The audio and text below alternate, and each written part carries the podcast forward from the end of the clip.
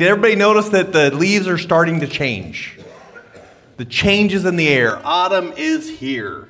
And if you are new, welcome. We're excited to go ahead and worship with you. We only ask that you fill out a connection card so we can keep you up to date on all the latest events and put it in the connection box at the rear of the sanctuary or on the door in the office. And with that, let's go to the Lord as God's people of prayer. Amen. Heavenly Father, we love you. You are a rock, our Redeemer. You alone are holy. Thank you for making us on purpose, and thank you for making us for purpose. Draw us to you, your people, and comfort us in this life and restore our souls. Lord, forgive us when we confess and repent for those things that harm our relationship with you, and help us to forgive those that confess and repent harm done to the relationship with us. Bring wholeness and gr- through your grace and your love to, to our community, both inside and out, and to those around us. And heal us, Lord, from the, from the effects of, of sin in this world, a world that smears our hearts with ugliness. And we ask you to cleanse us with your spirit and tend to the wounds within our community. Hear us even when we don't have words to cry out or we don't even know how to cry out. And bless our leaders, globally, nationally, and locally. Lead us to be a light of Christ in the darkness and, and send us to where you would have us go. And we pray this in the name of our Lord and Savior, Jesus Christ. And all of God's people said, Amen. Amen. If you please stand, we're going to enter into worship with song.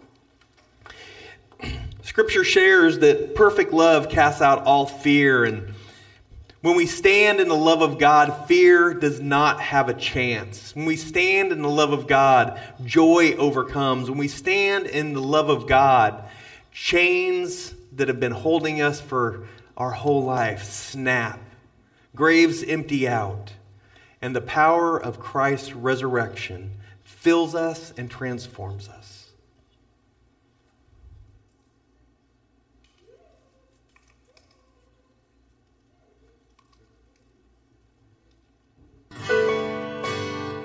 Sorry, Capel.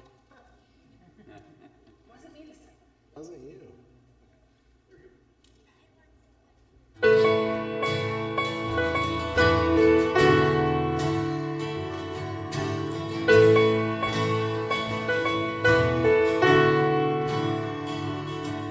When darkness tries to roll over my bones. When sorrow comes to steal the joy I own. When brokenness and pain is all I know, I won't be shaken. I won't be shaken. My fear doesn't stand a chance when I stand in your love. My fear doesn't stand a chance when I stand in your love. My fear doesn't stand a chance when I stand in your love.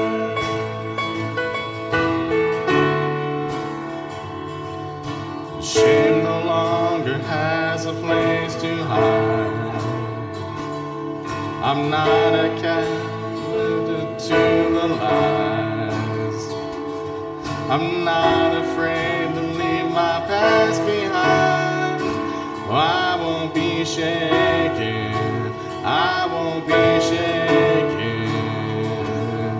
The fear doesn't stand a chance when I stand in your love. My fear doesn't stand a chance when I stand in your love. My fear doesn't stand a chance when I stand in your love.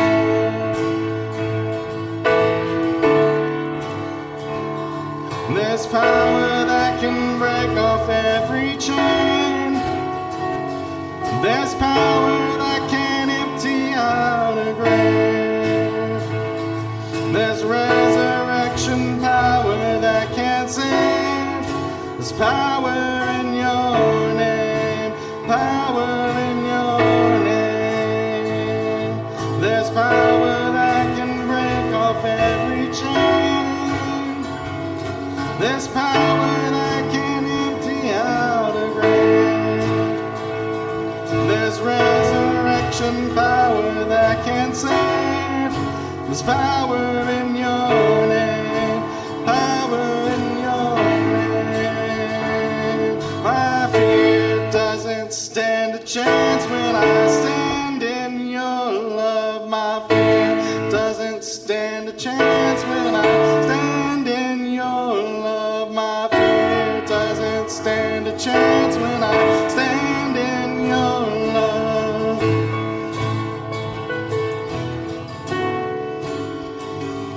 My fear doesn't stand a chance when I stand in your love. My fear doesn't stand a chance when I stand in your love. My fear doesn't stand a chance when I stand in your love.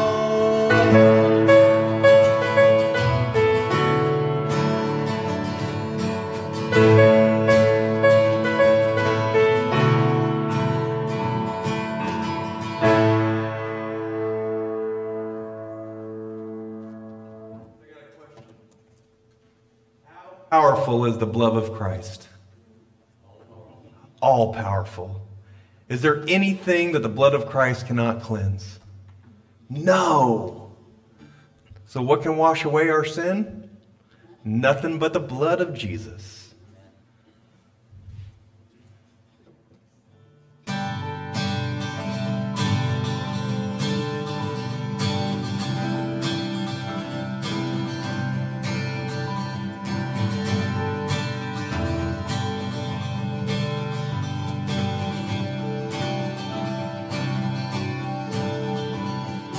What can wash away my sin?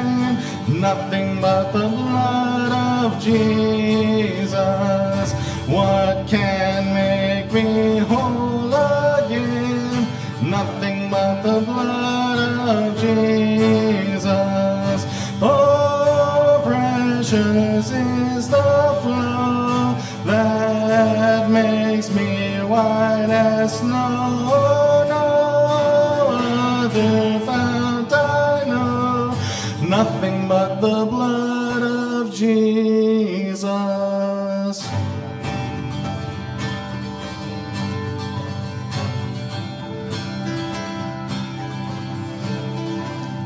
Nothing can for sin atone, nothing but the blood of Jesus.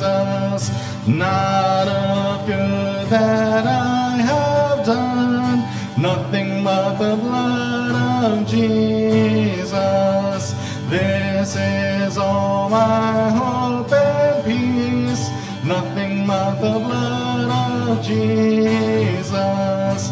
This is all my righteousness, nothing but the blood of Jesus. Oh, precious is the flow that makes me white as snow. No other fount I know, nothing but the blood of Jesus.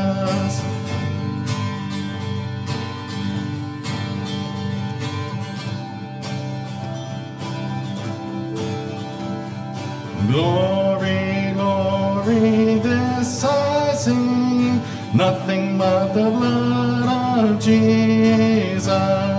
All my praise for this I bring, nothing but the blood of Jesus.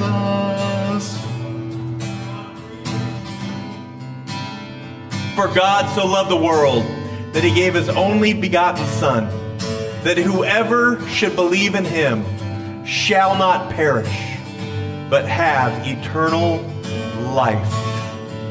What can wash away my sin? Nothing but the blood of Jesus.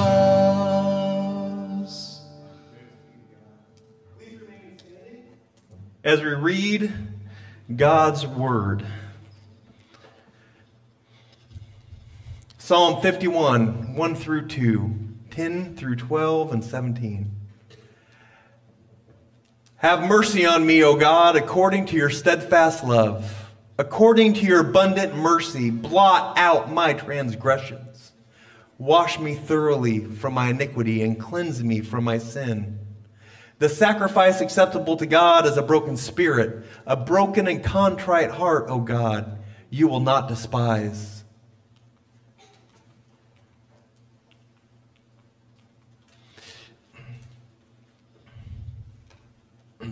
Create in me a clean heart, O God, and put a right spirit in me.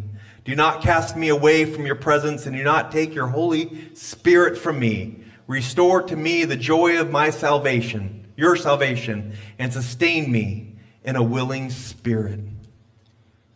As we continue to worship the Lord, I'm reminded of Philippians 2 9 through 11. God exalted him at the highest place and gave him the name above all names. At the name of Jesus, every knee shall bow and every tongue should confess that Jesus Christ is Lord of the glory of God the Father. And we will build our life upon him.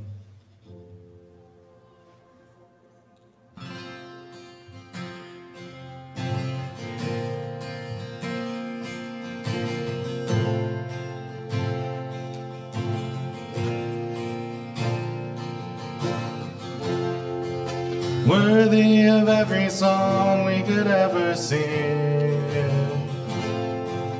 Worthy of all the praise we could ever bring. Worthy of every breath we could ever breathe. We live for you.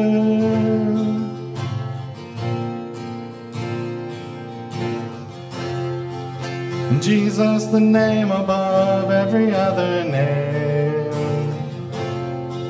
Jesus, the only one who could ever save. Worthy of every breath we could ever breathe. We live for you. We live for you. Holy, there is no one like you. There is none beside you. Open up my eyes in wonder and show me who you are and fill me with your heart and lead me in your love to those around me.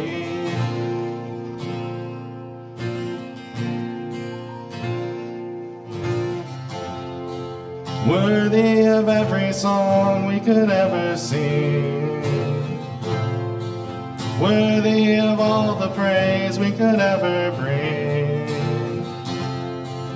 Worthy of every breath we could ever breathe. We live for you.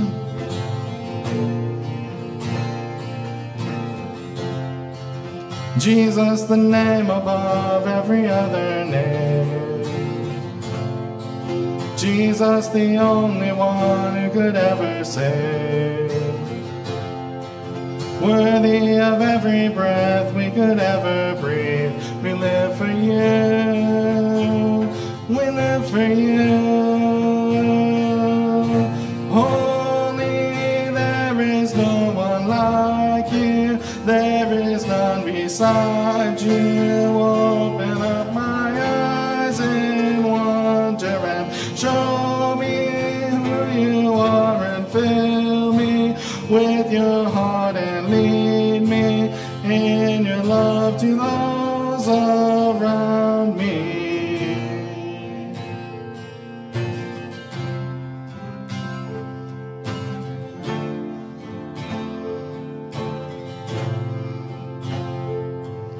I will build my life upon your love. It is a firm foundation.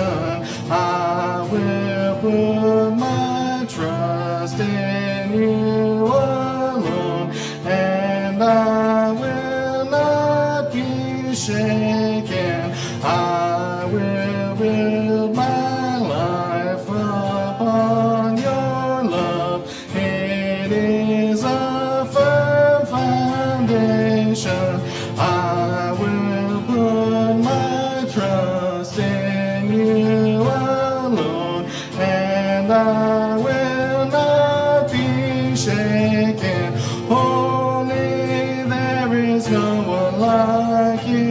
Oh, inside you. Open up my eyes in wonder and show me who you are and fill me with your heart and lead me in your love to those around me. And I will build my life upon your love. It is a firm foundation. I will put my trust in you alone, and I will not be shaken.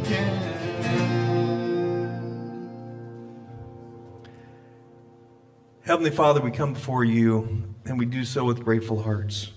For you are our God and we are your people. Lord, you provide and sustain all that we need in this life. And we are so grateful for the gifts and the blessings that you have provided for us. For the work, for the retirement, for the income. Lord, you are creator of all things, even these. And we ask, Lord, that you put upon us to, to joyfully give these tithes and these offerings to you.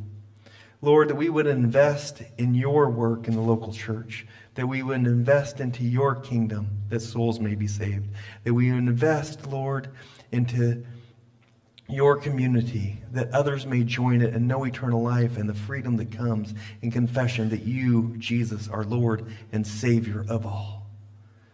Bless these to your glory, we ask. And in Jesus' name, all of God's people said, Amen. And while we're kind of still standing up, why don't we go ahead and pass the peace and go say hi to someone you haven't said hi yet today? Two.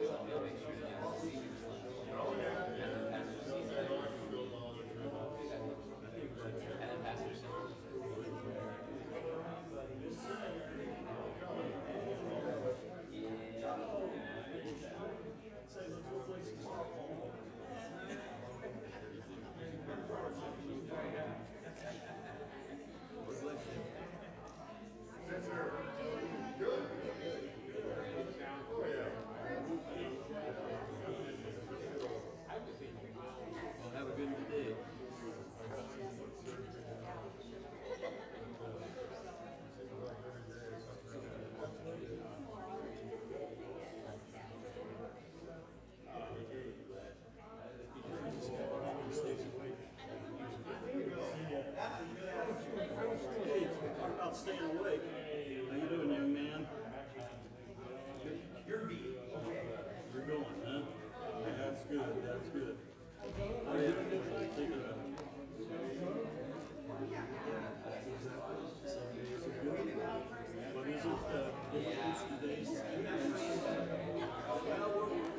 it's got its moments. Uh, sometimes his hand still doesn't think it wants to remember the words. but We're getting there.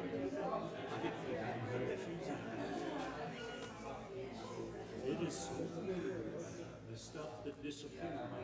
You know, just sit a little and all of a sudden,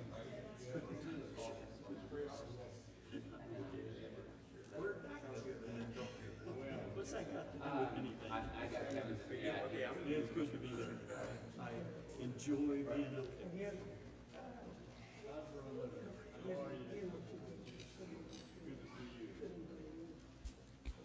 Good morning, everybody. Good morning. Hey, I, have, I I actually have quite a, quite a few announcements today, so bear with me. Uh, first, I'm turning actually for uh, Fall Festival and some info on that. Good morning.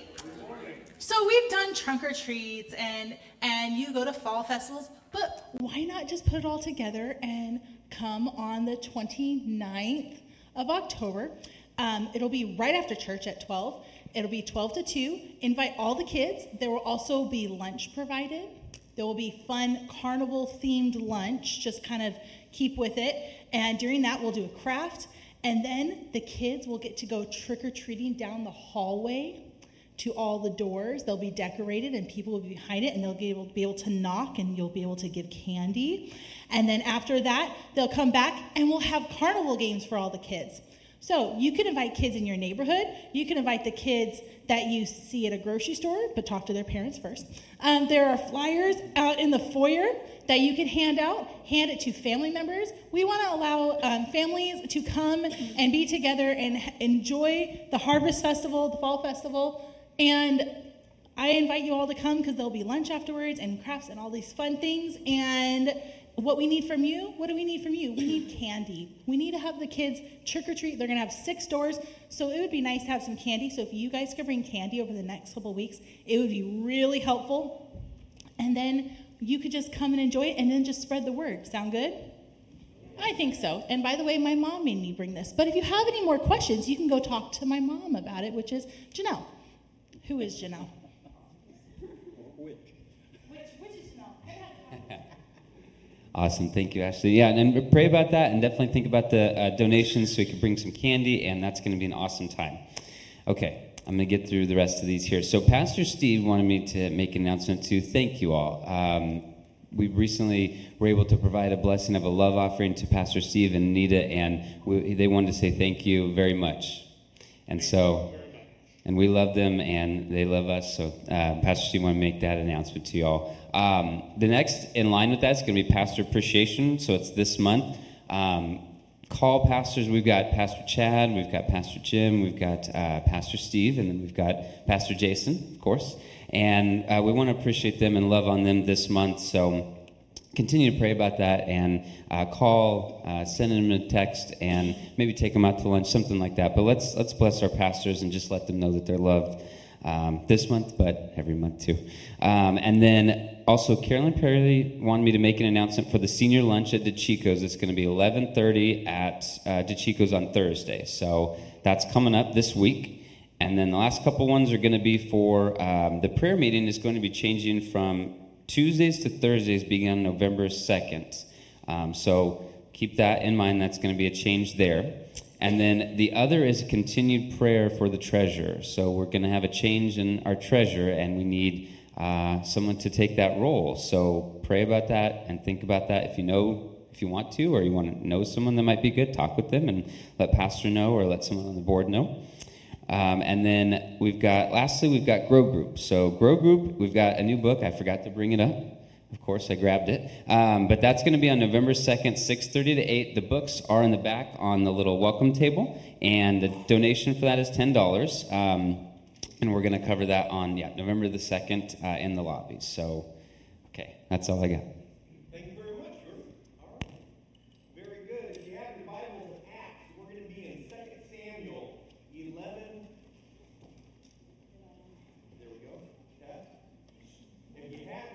particular apps. There we go. We're going to be in 2 Samuel 11 through 12. In our Pew Bible, it's going to be page 221 through 222.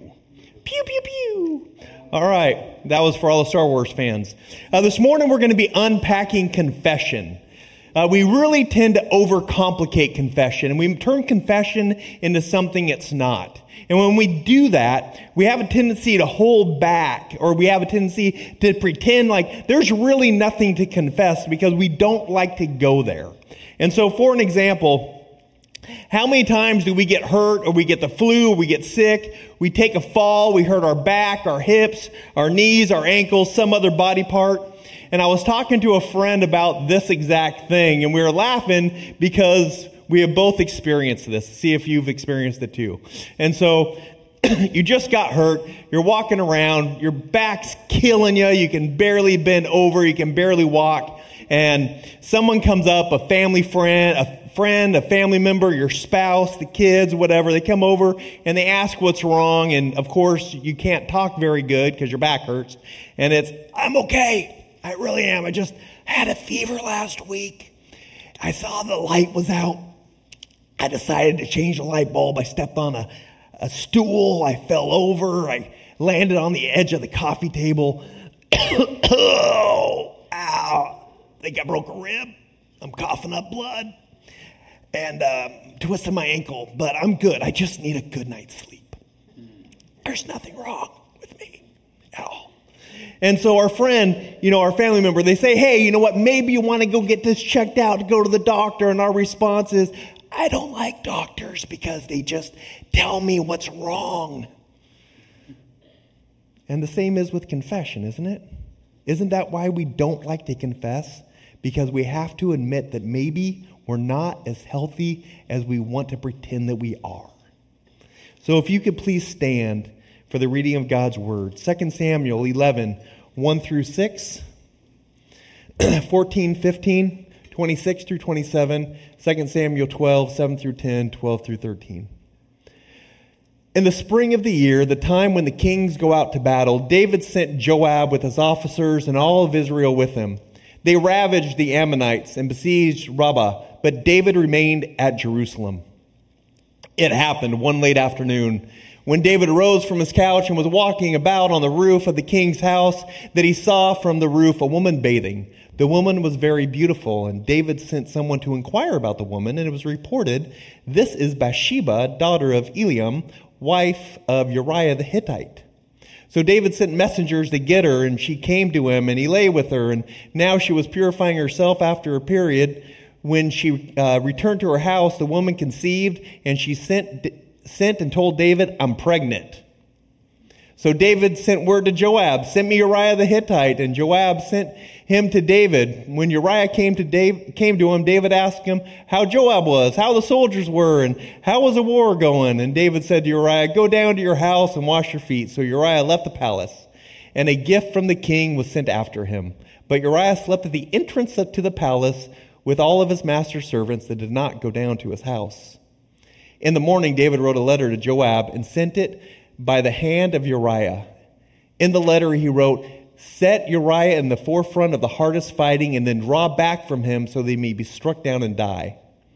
When the wife of Uriah heard that her husband was dead, she made lamentation for him. When the morning was over, David sent and brought her to his house, and she became his wife and bore him a son. Nathan said to David, You are the man. Thus says the Lord, the God of Israel I anointed you king over Israel. I rescued you from the hand of Saul. I gave you your master's house, your master's wives in your bosom, and gave you the house of Israel and of Judah. And if that had been too little, I would have added much more. Why have you despised the word of the Lord? Why, why uh, to do what is evil in his sight? You have struck down Uriah the Hittite with a sword. You have taken his wife to be your wife. You have killed him with the sword of the Ammonites. Now, therefore, the sword shall never depart your house, and you have despised me. You have taken the wife of Uriah the Hittite to be your wife. For you did it secretly, but I do this thing before all of Israel and before the sun. David said to Nathan, I have sinned against the Lord. Nathan said to David, Now the Lord has put away your sin. You shall not die. This has been the word of the Lord. Thanks be to God. You may be seated. we don't often think of sin as vandalizing our souls, but that's exactly what sin does. Sin twists God's truth, sin violates love, sin abuses, sin takes what is pure and then pollutes it. It casts shame onto that which is innocent. It shatters the brilliance of the image of God in which we are all created. Sin damages our relationships, including our relationship with God and our intimacy with our Lord.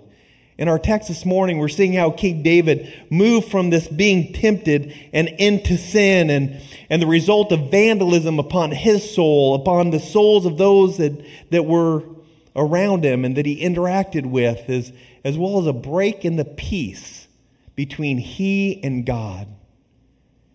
You see, there's something about temptation. Temptation is found in places where we don't belong. 2 Samuel uh, begins in verse 1 with the time when kings go out to battle, but David remained where? In Jerusalem. Have you ever stood in awe and wonder of the destruction of, of sin in your lives, of, of the state of brokenness that you may be experiencing, and you, and you cry out to God, What happened? How did I get here?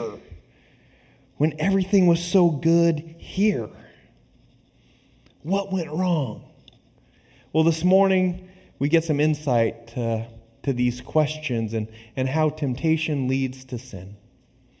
You see, verse 2 of, of our text this morning reads, It happened late one afternoon. And that just, to me, that sounds like the, the beginning of a really scary movie or a great novel. It happened late one afternoon. Bum, bum, bum. See, the thing is about, about it is that it is temptation. It happens. It happened late one afternoon for David. It happened. And it keeps happening. It happens, and we can't get away from it. And while David should be in battle with his armies, with the rest of the kings that we read in our scripture, he's home relaxing on the roof, overlooking the city. And that's when it happens. That's when temptation strikes. And so I was looking at the passage, and maybe David, you know, he was just was on the roof, and, and the reflection of the sunlight glittering on the water caught his eye, so he went over and, and he had the, the best of intentions because he was really up there to pray and now he's kind of spying. See, we don't know why. Scripture doesn't share why David comes to watching the wife of his friend bathe. And he could have just stopped there. He could have just repented and, and said to God, Hey, I've got less than pure desires for what I saw. I apologize, Lord. Please forgive me. Help me not to happen again. And what do I go from here? But he doesn't do that. He keeps watching. And then he takes action and he justifies it. So he sends someone, go find out who, who that, that woman is. And isn't that how sin works? It takes temptation, it twists God's truth. And then we have a justification of an action that leads to an untruth. We tell ourselves, like King David, there's nothing wrong with knowing, it's just a name. I just want to know who that person is. And, and maybe he just justified that he needed to tell Bathsheba that she needs to put up a privacy, privacy, privacy screen, and, and he's just watching out for her. He just doesn't want anybody else to, to intrude upon her privacy while she's up on her, her roof and King David's up on his. And I don't know. It just seems like temptation is so easy to fall into when we take God's truths and begin to unwrap them and we twist them around and they become untruths. And then we step into something and then we begin to, to lie about our motives, like in the Garden of Eden. And, and then soon we find ourselves grasping out that which is desirable to the eyes and to the senses, and then we touch and grab what does not belong to us. And the result is a vandalism of our soul, it's a harm and destruction of our relationships. And then David sends for Bathsheba, and, and both of them break covenant with God. They both commit adultery. They're both married, and they're in a situation that neither one should be in. And it leads up to a pregnancy that needs to be covered up. And I wonder at what point King David went, What happened? How did I get here? How did I get here when I shouldn't have been? How did I get here when all I was doing was just walking on my roof? How did I get here when all I did was try to help out a, a friend's wife? How did I get here and now she's pregnant? See, David was in a place he never should have been in the first place. He shouldn't have been on his roof. He should have fulfilling his kingly responsibilities and being with his troops out in the field. He chose not to. He chose not to be where he was supposed to be. He chose intentionally to be to where he was not, where he did not belong. And that's when it happens. It happens when we find ourselves in places and positions that we don't belong. It happens when we see something pleasing to the eye and we go ahead and grasp it. But it happens in the blink of an eye. And it happens when we let our guard down. And so, just like in the Garden of Eden with, uh, with Adam and Eve trying to cover up their sin, so David tried and Bathsheba tried to cover up, up theirs. And a little background on Uriah Uriah was one of King David's friends. He was one of King David's 33 mighty men. He was one of the ones that King David held close when King Saul was trying to kill King David in the desert and King David's running for his life. Uriah was right there. Uriah risked his life for King David. And he helped King David to, to succeed King Saul and become the king that he is. King David and Uriah knew each other. And Uriah, and this is the Uriah that David calls back from the battle line to try to go ahead with a hope that, that he, that Uriah would go ahead and hang out with his wife and then the pregnancy could be blamed on Uriah or given credit to Uriah instead of King David and then send Uriah back to the battle line. That was the idea. That was the cover up. And it was a good plan until find out that Uriah has more integrity than King David. And it doesn't happen like that. You see, remember it? That temptation? It.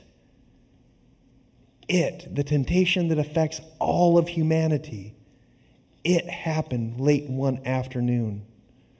It happens. Temptation happens so innocently. Just walking on the roof leads to this. And when temptation is followed by an action away from God's truths, when, when we're tempted and we take action that is contrary to what God would have in our lives, that's sin. That's brokenness. That's going against God's commandments. This is what happened in the Garden of Eden. And this is what happened to King David. And now King David's in a spot where he needs to go ahead and co- he's attempting to cover up the consequences of not obeying God, the consequences of sin. You know, that we're good at justifying our poor choices. We enjoy weaving half truths. We lie to ourselves to soothe the guilt and the emptiness of our souls when we find ourselves in a position like King David. I'm not saying that we're in the position of having uh, to explain that our best friend's wife's pregnant. But I'm talking about the justification when we find ourselves in sin.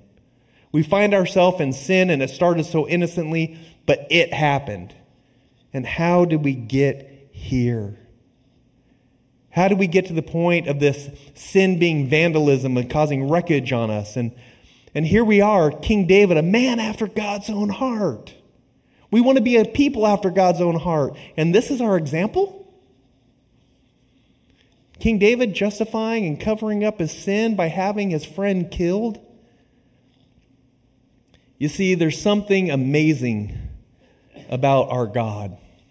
When, we, when you confess Christ as Lord and Savior, you're filled with the Spirit of God, and the Spirit of God will convict you. The Spirit of God will rebuke you. And the Spirit of God will help restore you when we fall into and we step over the line from temptation into sin. Because temptation is real, and so is the vandalism of temptation upon our souls. It smears us, it marks us, it mars us. It covers up that image of God that wants the, that the Lord wants to shine brightly through us to all of creation, to bear witness to Him as His ambassadors, to be spirit led. And when we cease being led by the Spirit and we lead ourselves, we cause a distance between us and God, and we step from temptation into sin. And it's only through confession that the Lord can go ahead and restore us. So, and too often, you know, we, with confession, like I said, we try to complicate it. And what we do with confession is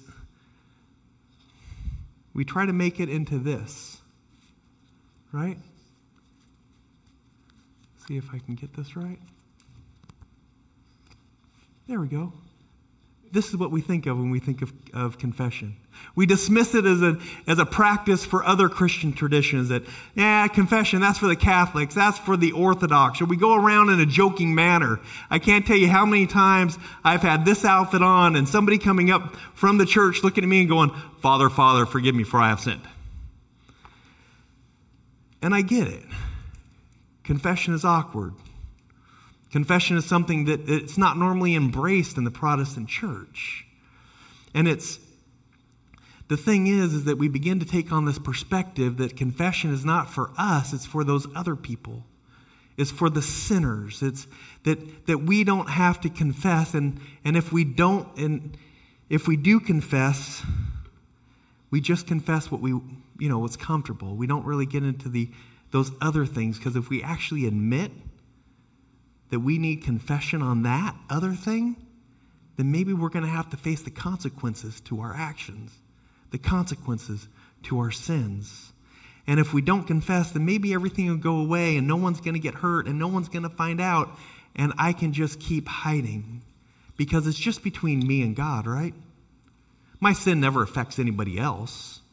So it's between me and God. And, and so if, if God is good, and I'm going to stand over here in my unconfessed sin and say, like, eh, I'm, I'm, I'm good. And so you're good, I'm good, we're good enough. We don't need to worry about that little business. And we, when we hold on to that which needs to be confessed, we damage ourselves. We carry a burden that we are not created to carry. Jesus died on the cross, so we don't have to carry the weight of sin in our life. Now, as Protestants, we, we hold to the truth that, that you, we don't need to go to a priest and we don't need to go to clergy to ask for forgiveness, to be absolved of our sins. We can go straight to the Lord by faith in Christ. And that said, we, we take our wants, we take our desires, we take our needs, we take all of that to God, right? We do. We take our petitions, we take our worship, we take our praise, we take that to God, right? But how many of us take our sins so seriously enough that we confess that to God? Not often. I know that years ago I began the, the practice. I was in school and they were talking about confession, and we had to go and practice it. And I began to hold on to this practice of confession. And as soon as I feel convicted by the Lord, I pause, pause, pray, proceed. Remember that? So I would I will pause. I will go to God. I will seek out His truth. And if I, the Lord convicts me of sin, then I'll stop. I'll confess. You repent, and you don't do it anymore. The power of Christ is within you if you know Him, and you don't have to. And you don't have to keep on living in that sin. You don't have to give in to temptation. And when I found out, the more I practiced confession of God, of every little thing that all of a sudden I'm getting convicted of, I'm feeling lighter and brighter, and I'm walking in a freedom and a relationship that I didn't know existed. Because I don't have to worry about and waste energy on all those other things of trying to hide and cover up those things in which I never should have done in the first place. Instead of going and finding myself in those places where it happens, where those temptations, I try to think, am I, is this where I belong? Do I really need to be here? What is my business? What is my purpose? Have I sought God? You know, and then I know that there's some people that I've talked to that said that, that I'm Christian, I'm forgiven, Jesus died for me, I don't have to confess anything because really I don't even sin anymore because Jesus took care of it all. And really, that's the heart of the issue with sin is confession. And we dismiss it as this ugly necessity for others, and, and we don't consider the vandalism that it does upon us and upon those around us when we live into sin and the ugliness that we smear on others. And when we look at Scripture this morning, we're looking at King David, who is convicted by God through the prophet Nathan to go ahead and, and convicts David of his sin. And this is important because David is a follower of God. David is a man after God's own heart. And if a man after God's own heart is convicted by God to go ahead and confess, then maybe there's something there for us as well because he's speaking to a believer.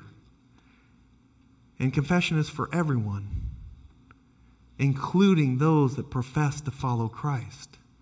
And in God's rebuke of David through the uh, prophet um, Nathan, the Lord shows the effects of sin and, and the violation of love that comes from living into sin's untruth.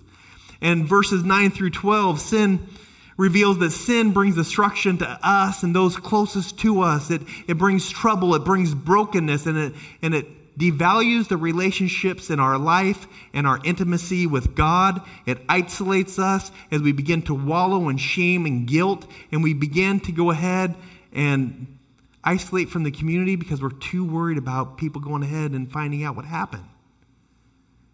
See, the effect of sin keeps us from from being whole because it erodes us from the inside out. It erodes us from desiring God's will. It erodes us from the way that God intended for us to be from the very inception of creation, from our very DNA. So, we're going to look at this cycle of temptation and, and restoration and, and how it goes ahead and plays out. See, we got to remember that Jesus was tempted in the wilderness. And, but he didn't cross the line into the sin. There's, we will be tempted. Temptation doesn't come from God, by the way. Temptation comes from our sinful nature. And so Jesus kept his focus on God. Jesus kept his focus on God's word. Jesus kept his focus on God's truth. That's how he doesn't step in and over the line. In fact, Jesus' response to Satan in the wilderness when he's being tempted is reciting God's scripture out of the book of Deuteronomy. And Jesus lets scripture speak. Jesus lets trusting God speak. And Jesus simply lets the Spirit of God fight and he surrenders to God's truth just by saying no to sin. See, temptation isn't a sin, like I said, it's, but it is a distraction to God's word and God's truth and God's will for our lives. And as I mentioned earlier, the power of God's Spirit that lives in Jesus, that kept him pure from sinning his whole life, is the same power uh, that is in within you if you believe in Jesus as the risen Lord and Savior. You don't have to sin if you don't want to. It's called being sanctified. It's taking our life and setting it fully, fully apart for God's purposes and seeking Him in all things and giving everything we have, everything we are, and everything we will ever become to Him. And His Spirit within us will convict us so we don't have to step over that line if we're willing to listen. And if we aren't willing to listen and we do find ourselves in sin, we simply need to go ahead and confess, just like we would if we were going to go to the doctor. See, we have choices. If you follow Jesus, you have a choice. You know, so let's go ahead and, and follow the example of our Savior instead of the example that we see King David this morning. And so we always want to start as a place in God's truth. And temptation's going to occur. And temptation often occurs, like I said, in where we do not belong. And right here we have a line, that line of action. That line of action from King David go and find out who that woman is. Up until then, he hadn't gone ahead and really done anything too bad. That would be between him and God. But he crosses the line, he finds out, he has Bathsheba come, and they sin, they live into God's untruth. Then Nathan comes, and things begin to change. See, up until this point in sin's untruth, this is it happened late one afternoon. And then King David saying, like, how did I get here? That way. And he's right there. So where do you go to here? And, and why do we need to confess our sin? And, and the answer can be found partly in Newton's law of physics, that every action needs an equal and, oppor- uh, equal and opposite reaction.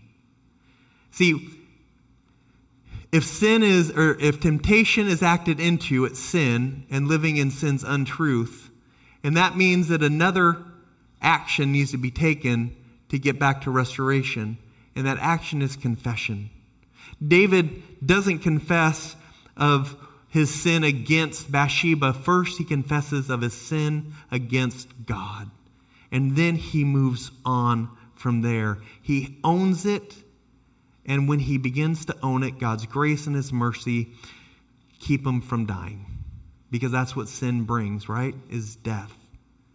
That weight that you're that you're carrying for unconfessed sin, that sin that I know that you want to give up, I know that it's difficult to do, and I know that you need to rely on the power of God, that sin, God will forgive you if you go to God and confess.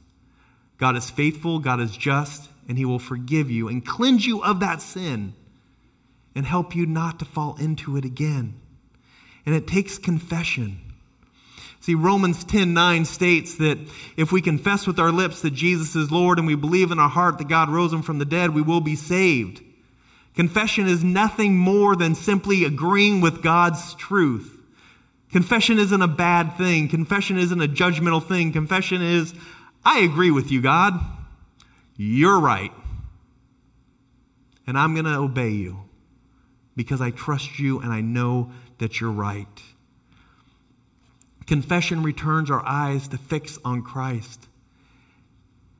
You see, when we come to the Lord and we confess that Jesus is Lord of our lives, He doesn't just want the, the bits and bobs, He, just does, he doesn't want the parts and the pieces. And He doesn't want us to pick and choose what He is Lord over. He wants to be Lord over our whole lives. And the Lord restores us through confession, through agreement with Him, when we began to allow all of our life, all area of our life, to fall under agreement, to fall under confession of His truths. Here, King David, a man after God's own heart, sinned against God. He sinned against his wife. He sinned against Bathsheba. He sinned against Uriah. He sinned against his army. He sinned against his community. He sinned against uh, all the nation of Israel and his family, and the effects go outward and onward. David brought destruction to his home, to the lives of his loved ones, to his community. He failed to live in the responsibility that God gave him as king, and he became guilty of murder. And yet, thanks to God's grace, by confession, God begins to restore his soul. David still has to go ahead and there's an accounting, and David's going to be responsible for his sin. God doesn't take away that, but God does go ahead and take away the eternal consequence and forgives us. He writes the relationship between us and Him that sin breaks so we can be at peace and we can hear the Spirit so we don't have to have brokenness anymore. That we can be a people after God's own heart. David says, Lord, I have sinned against you. And Nathan's response is, The Lord has put away your sin. You shall not die. You see, the Lord restores us from death to life when we first confess Christ and continues to restore us to a life and love of fullness when we confess our sins to Him. Because it's God, not us, that puts away our sins. It's God, not us, that gives life. And it is God that opens up the opportunity for us to confess so that God, not us, can restore us to wholeness can bring restoration, can remove the vandalism of sin from our souls, and restore that image and likeness of God in us in which we were created. But it takes living in God's truths. that's marked by God's grace in our lives, and God's, by God's grace, we are cleansed of all of our sins. And when, we're, when we confess, it shows God is active in our lives, and, and God enters into the messes of our lives because we're not holding back from God. Sin has us hold back from God. Sin has us hold back from God's truth. Sin traps us in the untruths. Confession releases us from prison, from bondage, from wreckage, from vandalism, from having our souls smeared. And it is through God's grace that we acknowledge that we can't fix ourselves even more, even more, even more than we could perform brain surgery on ourselves. It takes confession and coming into agreement with God to admit that something is not as it should be. See, if we need heart surgery, we're going to go ahead and either confess to a doctor that something's wrong or we're going to die a slow and painful death. The same with us and God. We can slowly spiritually waste away with a spiritual life that's clogged with sin, or we can confess to God that we need help unclog our spiritual life and experience the restoration that, that God promises and wants to give us to restore us. We read Psalm 51. This is David's confession. Psalm 51 is a very raw and real confession of David's sin because of what happened one late afternoon. And David writes in his confessional prayer of this cleansing, of the forgiveness, of restoration, of, of being a man after God's own heart and wanting God to, to not distance himself from David.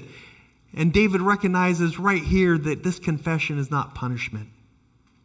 This confession brings life. This confession brings healing. This confession is an act of submission to God, to allow God to do God's work and for David not to play God. And David understands that it's from God's love that, that removes the disease of sin, that it's from God's love that restores us into a right relationship with Him. And in Psalm 51 1, he recognizes that God does not cover up our sin, He doesn't take our sin and say,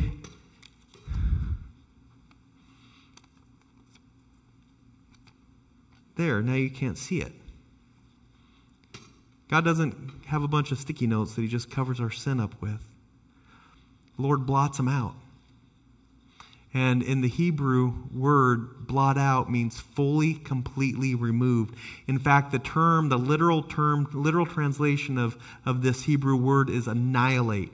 In other words, God annihilates our sin when we confess it. Do you understand the implications of this? That means the sin that you're holding on to, the sin that has become a weight, the sin that has been strangling you, the sin that has become part of your identity, God will annihilate it. Annihilate it. It won't even exist anymore. That's God's grace. That's living in freedom. You know what? And that can be utterly frightening because it means God is really who He is. He's really worthy of worship. He's really worthy of obeying. He really does love us. He really does want to have, He really does have our best interest at heart. That God is all and all. And He does what He promises. This means that when we confess that He's Lord, He wants to be Lord over all of our lives and not just those parts that, that we say, like, be a Lord of this part of my life, but not this part of my life. It means that there's more to life than guilt and shame. It means there's a new freedom and a new way to love and a new experience that we all can have because we are free from the sin in which has been burdening us. Confession isn't a punishment. Confession is just asking God to cleanse, create, restore, and draw us close to Him. See, that's what happens when you just try to cover up sin. The sticky note falls off and everybody can see it again. Confession means we go to God with a broken heart and say, It's not working. Can you fix it? Because I can't. See, confession brings restoration from brokenness. We looked at what happens in the movement of, of temptation and then into action and then to sin and then into God's truth. And we spoke about action begetting action, and one, one action requires an equal and opposite reaction. And this is good, and it's accurate, and it's true. And when we turn to God, it's through God's grace that action is taken, and that action is a surrender to God's love. And so, looking at that cycle again and returning to God, returning to God by very nature requires God because it's God's truth in the first place. This is where confession is met to the point of perfect love that is found at the cross, the place where the dead are made alive, the forgiveness is found, that hearts are cleansed and not burdened anymore. It's where the chains of brokenness that we carry around, like Bob Mar, not Bob Marley, um, a Christmas story. Bob Cratchit. Thank you very much. Pulling around those chains. Confession takes us to a place of God's redemption. It takes us to a holy hospital, if you will, to renew our souls and tend to the wounds that we have chosen to create by not listening to God. It takes the broken heart and replaces one that beats after God's very own. And our intimacy with God can be found in places closest to God's truth, which is His holiness. See, we began the series to become a church, become a people after God's own heart, to find intimacy, intimacy with Him, and it begins with confession. In the New Testament, there's a, there's a word for peace, and it means to reconcile or, or join or, or be at oneness. And this is what confession does is it reconciles us with God. It joins us with God and it allows us to be at oneness with God. And see, there's some words in this world that are that are hard to translate, and peace is one of them, especially that peace that surpasses all understanding. Peace.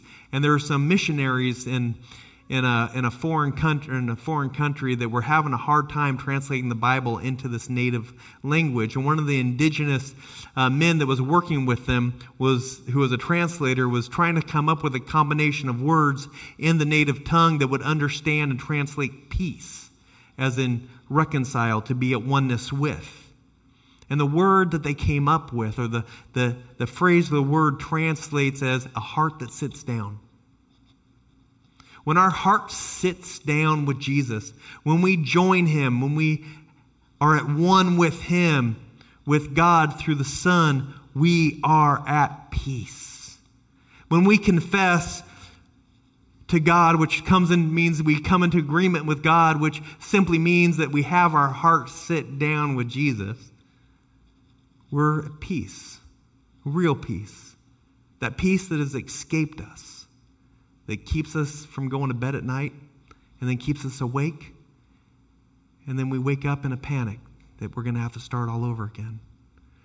I want us to consider something practical regarding the cleansing and confession of our lives. Confession is not a one and done, any more than you might uh, consider only bathing once in your life. ongoing, the confession is an ongoing cleansing, just like taking a shower or a bath. It's something we do without thought or concern. In fact, some would consider even taking a hot bath as a reward.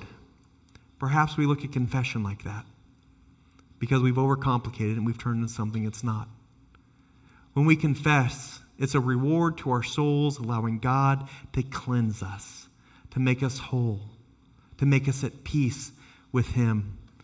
I think it's time for us to step out of our unconfessed sin, step out of our brokenness, step out of all that is not at God's truth, and simply abide in the Lord through the power of His Spirit, allowing His healing, His cleansing, and His restoring of His image within us to overwhelm our souls. So, our challenge this week when was the last time you felt peace and oneness with God? How desperate are you to feel God's forgiveness and have uh, your heart, sit down with Jesus. Ask God what needs confessing in your life and come into agreement with Him. If you're able, would you please stand to receive a blessing?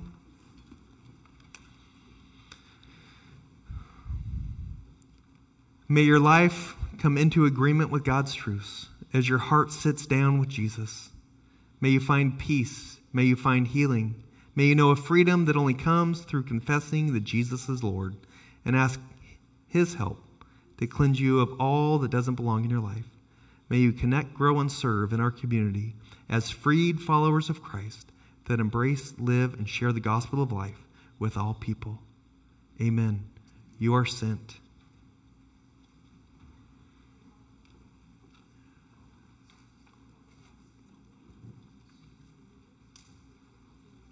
You have a good week, huh? What's your heart? I work the Bible, it says I'm required to work the Bible, and recognize, you know, to read. So friends, you have a good week, okay? No, five. Don't work too hard. Don't work too hard. Don't work, don't work too hard. Not much chance of that. But you too, you know. Pace yourself.